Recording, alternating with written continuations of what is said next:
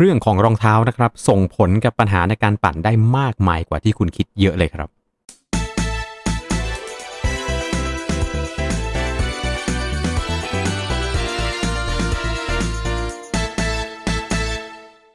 อยากซื้อสินค้าอะไหล่และอุปกรณ์จักรยานใส่โค้ดส่วนลดพิเศษ ในลิงก์ร้านค้าผู้สนับสนุนช่องเราข้างล่างได้เลยนะครับ สวัสดีครับ หลาย ๆ ปัญหาที่เกิดขึ้นจากนักปั่นนะฮะที่ได้พบกันโดยทั่ว ๆ ไป และหลาย ๆคำถามที่เข้ามาจริง ๆ แล้วต้นกำเนิดอาจจะมาจากสิ่งที่เราไม่คาดคิดเลยก็ได้ครับ นั่นคือเรื่องของการปรับเลือกแล้วก็ fitting รองเท้านั่นเองฮะซึ่งรอบนี้ครับผมเราได้รับความอนุเคราะห์จากน้องสิทธิ์ครับผม fitter จาก Sport for Life นะครับ Fit for Life Sport for Life พัฒนาการ 58 มาไข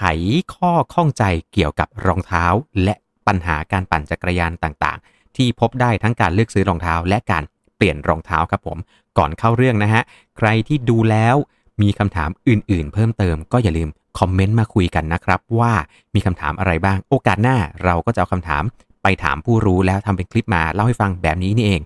ไปฟังเนื้อหากันเลยครับ วัสดีครับสิทธิ์ครับสิทธิ์เป็นเจ้าหน้าที่ fitting ของบริษัท Sport for Life นะครับ ตอนนี้เราอยู่ที่สตูดิโอ Fit for Life ของ Sport for Life นั่นเองนะครับ โดยเราใช้ระบบ D2 นะครับ แต่ว่าวันนี้เราจะมาพูดถึงว่าถ้าเราเปลี่ยนรองเท้า เราเปลี่ยนรองเท้าแล้ว มันจะส่งผลต่อการ fitting หรือว่าตำแหน่งในการปั่นยังไงบ้าง ข้อแรกเลยนะครับ ข้อแรกก็คือจะเป็นเรื่องของ แน่นอนตัวรองเท้าเนี่ยแต่ละยี่ห้อนะครับ เรื่องของรูปทรงอย่างเช่น2คู่นี้นะครับ มันก็ไม่เหมือนกันแน่นอนนะครับ อย่างเช่นถ้าเรามองมาตรงๆเนี่ยเราก็จะเห็นว่ารองเท้าของ Bont ด้านด้านซ้ายมือของสิทธิ์เนี่ยนะครับ ก็จะมีความกว้าง ด้านหน้านะครับความกว้างของรองเท้าก็จะกว้างกว่า หรือว่าความสูงของรองเท้าก็จะกว้างกว่านะครับพูดง่ายๆคือ dimension ของรองเท้าเนี่ยพอเวลามันเปลี่ยนรุ่นเนี่ยมันก็อาจจะมีการเปลี่ยนแปลงไป ดังนั้นสิ่งที่เราควรจะทำก็คือ เราอย่าไปยึดติดว่าเราเคยใส่รองเท้า รุ่นนี้ไซส์นี้เราชอบแบบนี้ สิ่งที่ควรจะทำก็คือ เราควรจะต้องไปลอง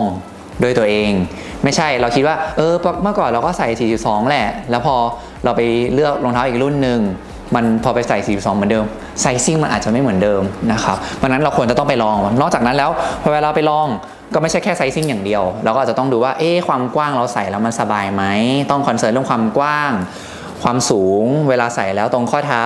บริเวณนี้มันติดข้อเท้าเราหรือเปล่านะครับ หรือว่าเราใส่แล้วเวลาเราบิดแล้วเอ๊มันแน่นเกินไปไหมมันใส่สบายหรือเปล่า เพราะฉะนั้นจริงๆแล้วเวลาเปลี่ยนเนี่ยความสบายก็เป็นเรื่องสำคัญนะครับ ต่อจากนั้น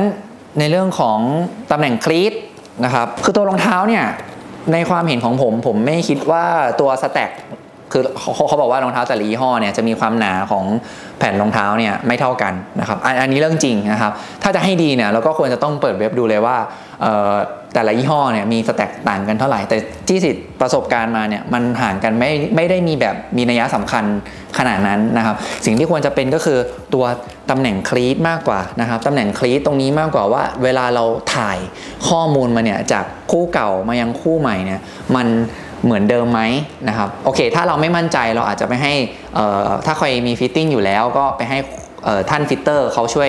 ทำการย้ายตำแหน่งให้น่าจะดีกว่า เพราะว่ามันจะมีความแม่นยำสูงกว่านะครับแต่ถ้าเออไม่มั่นใจก็อาจจะลองเทียบ เราอาจจะใช้วิธีการสำหรับตัวสิทธิ์จะใช้วิธีการวางหัวทิ่มลงแบบนี้ แล้วก็เทียบตำแหน่งคลีตเอานะครับเพราะว่าจักรยานเราเป็นกีฬาที่เราใช้หน้าเท้าอย่างเช่นเวลาเราวิ่งใช่ไหมครับหรือเราเดินเนี่ยเราจะเดินลักษณะคือเราเอาจะเอาส้นเท้าลง แล้วก็เอาปลายเท้า ขึ้นไปข้างหน้าแบบนี้ถูกไหมครับแต่เวลาเราปั่นจักรยานมันตรงกันข้ามครับจักรยานคือเราเริ่มจากข้างหน้าก่อน คือเราใช้ปลายเท้าในการปั่นนะครับเพราะฉะนั้นถ้าเราจะ reference ตำแหน่ง cleat เนี่ยถ้าจะทำเองนะครับ ก็ให้เอาหาอาจจะหาพื้นแข็งๆนะครับ แล้วก็วางใส่คีย์ข้างนี้ก่อนนะครับ แล้วก็วางแล้วก็ดูว่า 2 คู่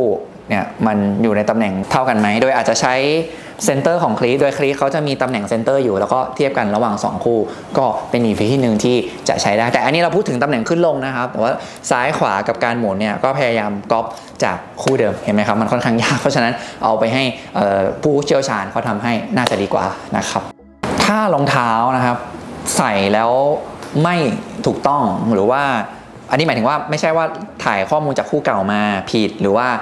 ใส่ไม่ผิดนะครับเอาว่าผิดหมดเลยเนี่ยถ้ามันต้องใส่ผิดแล้วมันจะเป็นยังไงนะครับคิดง่ายครับ จุดที่ส่งแรงจากร่างกายเราไปจักรยานที่มันมากที่สุดคือบันไดหรือรองเท้านั่นเองถูกไหมครับ ดังนั้นถ้ารองเท้าเนี่ยมันไม่สามารถ support เราได้ดีพออาการบาดเจ็บไม่ต้องห่วงเลยครับ มาแน่นอน อย่างเช่นที่เอาเอาแบบสัก top 5 ของสิทธิ์เลยนะครับ อันดับแรกก็คือในเรื่องของการเจ็บ ใต้บริเวณรองช้ำนะครับรองช้ำที่บริเวณใต้โคนนิ้วนะครับคือปั่นปั่นไปแล้วรู้สึกว่าปั่นไปสักชั่วโมงหนึ่งแล้วไม่ไหว เพราะว่าตำแหน่ง cleat อาจจะมาข้างหน้ามากไป หรือว่าตัวแผ่น insole ไม่ได้ support อย่างเพียงพอทำให้แรงกดทับไปอยู่ที่บริเวณจมูกเท้าหรือโคนนิ้วมากเกินไป อันนี้ก็จะเป็นปัญหายอดฮิต ต่อเนื่องจากนี้ถ้าไม่เจ็บนะครับ สมมุติว่าไม่ได้เจ็บรองช้ำมันก็จะชาครับ ไม่ว่าจะเป็นชาข้างล่าง ชาบริเวณใต้โคนนิ้ว หรือว่าชาด้านนิ้วโป้ง ชาด้านนิ้วก้อยจากการตั้ง cleat ซ้ายขวาที่ไม่เหมาะสม ผมว่าผมว่าต้องมีอะผมว่าคนท่านที่ฟังอยู่มันต้องมีปัญหาพวกนี้อยู่บ้างนะครับ ก็เพราะฉะนั้นปัญหาพวกนี้มันอาจจะมาจาก positioning ของการตั้งคีย์ที่ไม่เหมาะสมนั่นเอง ถ้าเกิดว่าเราไม่ได้ผ่านการฟิตติ้งมานะครับหรือว่าประวัติในการบาดเจ็บเพราะว่าสิบอกไปแล้วว่า ตัวรองเท้าเนี่ยคือจุดที่ส่งแรงไปยังบันไดนะครับข้อที่ 2 ก็อาจจะเป็นในเรื่องของการเจ็บ ข้อเท้า การเจ็บหัวเข่าด้านหน้า การเจ็บสะโพกนะครับก็คือเพราะว่า positioning ไม่เหมาะสมนั่นเองนะครับหรือบางครั้งอาจจะส่งผลไปได้ในเรื่องของมือชา พวกนี้ก็ได้เหมือนกันนะครับ เพราะว่ามันค่อนข้างที่จะ ส่งส่งผลเชื่อมโยงกันไปมา 3 นะครับสำหรับอีกปัญหาหนึ่งที่เราเจอเวลาที่เราใส่ตำแหน่งคีนไม่ดีเนี่ยจีขอพูดเรื่องของความแน่นของคลีนนั่นเองนะครับ หรือว่าตัวสีของคลีนคนส่วนใหญ่ชอบคิดว่าเอ้ย เราขาแรงเราต้องแบบหรือว่าเราคีย์มันต้องแน่นไว้ก่อนนะครับ แต่อย่าลืมว่าจริง ๆ แล้วเวลาเราปั่นเนี่ย ถ้าเราแน่นอย่างเช่น Shimano ของสีแดงเนี่ยก็คือศูนย์องศาเลยคืออในความหมายคือเราจะใส่คีย์ไปแล้วแล้วเนี่ยแล้วเท้าเราจะขยับไม่ได้เลยนะครับสำหรับ user ทั่วไปนะครับอาจจะไม่ค่อยเหมาะเท่าไหร่เพราะว่าเราปั่นจักรยานวันหนึ่งเนี่ยเราทำซ้ำๆเป็นเวลานานๆนะครับคิดว่าให้เท้าเนี่ยมันสามารถได้ผ่อนตัวสักนิดนึงสักอย่างสีน้ำเงินเนี่ยสององศาน่าจะกำลังดีนะครับหรือว่ายี่ห้ออื่นๆเนี่ยอออย่าง Look ก็จะสีเทาก็จะได้ กำลังดี Speedplay สามารถปรับที่สปริงได้เลยแบบนี้ก็ช่วยได้นะครับพยายามอย่าให้มันแน่นเกินไปครับในความเห็นของสิทธิ์ก็เอาสบายเอากลางๆน่าจะดีกว่านะครับ หรือว่าถ้าใครบาดเจ็บผ่าตัดหัวเข่าข้อเท้าข้อสะโพกมานะครับ เอาสีเหลืองๆสีแบบอ่อนๆ ขยับได้เยอะๆ ก็น่าจะมีผลที่ดีต่อสุขภาพของเรามากกว่านั่นเอง ต่อมานะครับสำหรับข้อที่ 4 อีกอันหนึ่งที่ เราเจอบ่อยมากๆ ก็คือเวลาที่มา fitting แล้วลูกค้ามักจะมีการเสริมเรียกว่าเรียกว่าลองของดีไหมครับลองของก็คือมีการเสริมแผ่นแผ่น wedge แผ่น stacker ที่ทำให้รองตัว cleat เนี่ยให้มันไม่เท่ากันนะครับสำหรับตัวสิทธิ์เอง การจะใส่แผ่นอะไรเข้าไปสักแผ่นหนึ่งใต้คลีทเนี่ยเวลาเขาใส่จะใส่ด้านข้างข้างข้างใต้ระหว่างรองเท้ากับคลีทอะนะครับ ผมจะคิดแล้วคิดอีก แล้วก็จะต้องดูว่าบุคคลคนนั้นมีความ จำเป็นไหมที่จะต้องใช้นะครับ เพราะว่าการใส่เข้าไปแล้วมันอาจจะทำให้ร่างกายเรามีการปรับตัวหรือว่าท่าทางที่เปลี่ยนแปลงไปนะครับ จนปั่นไปสักพักหนึ่งสัก 2-3 ปี อย่างเงี้ยอาจจะทำให้มีอาการบาดเจ็บ หรือว่ามีผลข้างเคียงที่ไม่พึงประสงค์ได้ เพราะฉะนั้นเวลาจะใส่แผ่นรองอะไร พยายามให้แน่ใจว่าได้รับการ ใส่จากผู้ที่มีความเชี่ยวชาญ แล้วก็มีความรู้ที่จริง ๆ ส่วนต่อมานะครับ ข้อสุดท้ายก็คือจะเป็นในเรื่องของตำแหน่งคลีทเนี่ยบางคนจะชอบใส่ดันไปหน้าสุด หรือว่าดันไปหลังสุดเคยเคยไหมครับว่า เราจะเห็นว่าบางคนปั่นแล้วจิกเท้ามากเกิน บางคนปั่นแล้วจะดันส้นเท้าลงไปมากเกิน หรือว่าคนบางคนก็ปั่นแล้วโบกสะบัดคือไม่มีความนิ่งเลย ตรงนี้ก็อาจจะมาจาก positioning ของคลีทเหมือนกันที่ไม่เหมาะสมนะครับก็ยังคงยังยันคำเดิมครับถ้ารู้สึกว่า ตำแหน่งคลีของเราไม่เหมาะสมเนี่ยอาจจะติดต่อไปยังผู้ที่เชี่ยวชาญฟิตเตอร์หรือว่าเพื่อนท่านที่มีประสบการณ์ในการตั้งคลีตนะครับให้เขาช่วยดูว่าตำแหน่งคลีของเราเนี่ยเหมาะสมหรือยังนะครับเพราะว่าถ้าเราไม่รีบแก้วันนี้สมมติเราปั่นแล้วเราเป็นคนปั่นแล้วจิกส้นเท้ามากๆ เวลาปั่นแล้วดันอย่างนี้ขึ้นมามากเกินไปนะครับมันจะเป็นนิสัยครับแล้วพอเป็นนิสัยสักประมาณพักหนึ่งเรามันจะแก้ยากนะครับแล้วเวลามันแก้ยากมันอาจจะเป็นท่านี้ไปตลอดการ นั่นเองนะครับเพราะพยายามเริ่มต้นให้ถูกต้องจะได้ห่างไกลกับอาการบาดเจ็บนะครับสำหรับคำถามที่ว่าถ้าเปลี่ยนรองเท้าแล้ว มันจะมีปัจจัยอะไรอื่นๆไหมที่อยู่ในรองเท้าที่อาจจะส่งผลต่อ ความสบายหรือไม่สบายหรือประสิทธิภาพในการออกแรงนะครับ จริงๆแล้วอาจจะมาดูทีละอย่างนะครับตัวแรกเลยก็คือจะเป็นในเรื่องของเอาง่ายๆเลยก็คือ insole นะครับหรือว่าแผ่นรองในรองเท้า แต่ว่าอย่างรองเท้า Bont หรือว่ารองเท้าที่มีในตลาดเนี่ยบางยี่ห้อก็จะอบได้ใช่ไหมครับ ซึ่งอบได้เนี่ยเราก็มันอาจจะยากขึ้นนิดนึงเพราะว่าถ้ามันอบแล้วเนี่ย แล้วถ้าได้ร้านอบที่มีความรู้ความเชี่ยวชาญที่ดีเนี่ยเขาก็จะสามารถอบให้เข้ากับเท้าเราได้ดีระดับหนึ่งเลย เราอาจจะไม่จำเป็นต้องใส่ insole ก็ได้นะครับ แต่ถ้าสมมติว่าเออคู่ใหม่กับคู่เก่าของเราเนี่ยมันเป็นรองเท้าธรรมดาทั่วไปที่ไม่ได้อบได้นะครับแล้วก็อาจจะใช้วิธีเอาอินโซเก่าที่เราใช้คู่เก่ามาใส่กับคู่ใหม่ก็ได้ จริง ๆ มันไม่มีความจำเป็นที่เราต้องใส่ทุกคู่นะครับอันต่อมาก็คือจะเป็นในเรื่องของ สีของคลีตนะครับแต่ละยี่ห้อเนี่ยเขาก็จะมีคลีตสีที่แตกต่างกันนะครับ อย่างเช่นชิมาโน่เขาก็จะมีสีเหลือง สีน้ำเงิน สีแดง ซึ่งความเหมาะสมมันย่อมแตกต่างกันไป ก็ขึ้นอยู่กับว่า เรามีสรีระยังไงประวัติบาดกัดบาดเจ็บอะไรไม่ใช่ทุกคนจะใช้สีแดงหมด ทุกคนจะใช้สีเหลืองหมดนะครับ เพราะฉะนั้นเราของเดิมเราใช้สีอะไร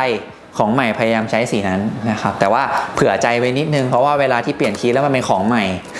มันก็อาจจะแน่นๆหน่อยนะครับของเดิมที่เราใช้มานานแล้วมันอาจจะสึกหลอมันอาจจะรวมๆหน่อยนะครับอย่างที่ 3 ก็คือตัวภาพลักษณ์โดยรวมของรองเท้าครับเช่นไม่ว่าจะเป็นฮิลคัพหรือว่าความกว้างของรองเท้าด้านหน้า ตัวปรับข้างหน้าว่าอย่างอันนี้ก็เป็นตีนตุ๊กแกใช่ไหมครับหรือบางยี่ห้อเขาก็จะเป็นตัวหมุน หรือว่าตัว ข้างบนก็จะมีตัวหมุน 2 ตัว ตัวหมุนตัวเดียว ตัวหมุนอยู่ด้านข้างตรงนี้ ตัวหมุนอยู่ข้างบนอย่าง exhaust หรือว่าตัวหมุนอยู่ข้างหลังอย่างนี้นะครับ คือตัวหมุนแต่ละตัวเนี่ยมันให้ feeling ที่แตกต่างกัน มันถ้าถามผมผมรู้สึกว่าเราต้องลองครับ อาจจะต้องลองรัดดูแล้วเราก็ดูว่าเราเป็นคนปั่นแบบไหน อย่างตัวสีสิทธิ์อาจจะชอบปั่นแบบรัดด้านข้างอย่างนี้มากกว่า เพราะว่าผมอาจจะมีปัญหาเท้าด้านข้างมากกว่า แต่ว่าบางคน ปั่นแล้วรู้สึกว่าอยากจะได้ความกระชับบริเวณข้อเท้า การรัดตรงบริเวณด้านหน้าก็อาจจะได้ฟีลลิ่งที่ดีกว่านั่นเองนะครับดังนั้น